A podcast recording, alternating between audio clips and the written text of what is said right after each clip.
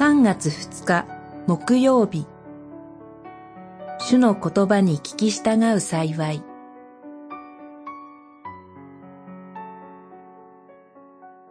歴代史下11章12章主はこう言われる。登っていくな。あなたたちの兄弟に戦いを挑むな。それぞれ自分の家に帰れ。こうなるように計らったのは私だ。十一章四節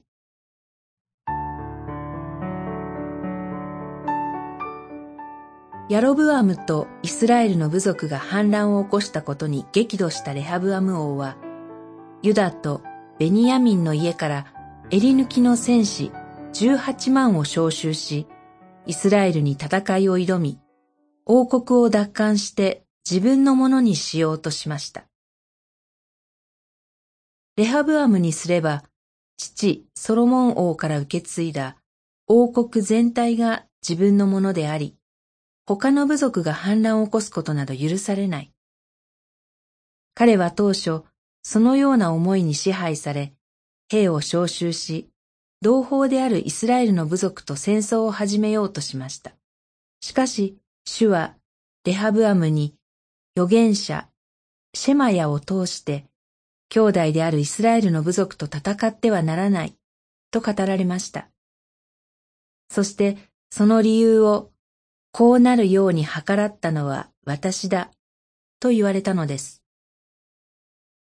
王国分裂の原因を作ったのは民の声を正しく聞こうとしなかったレハブアムの責任です。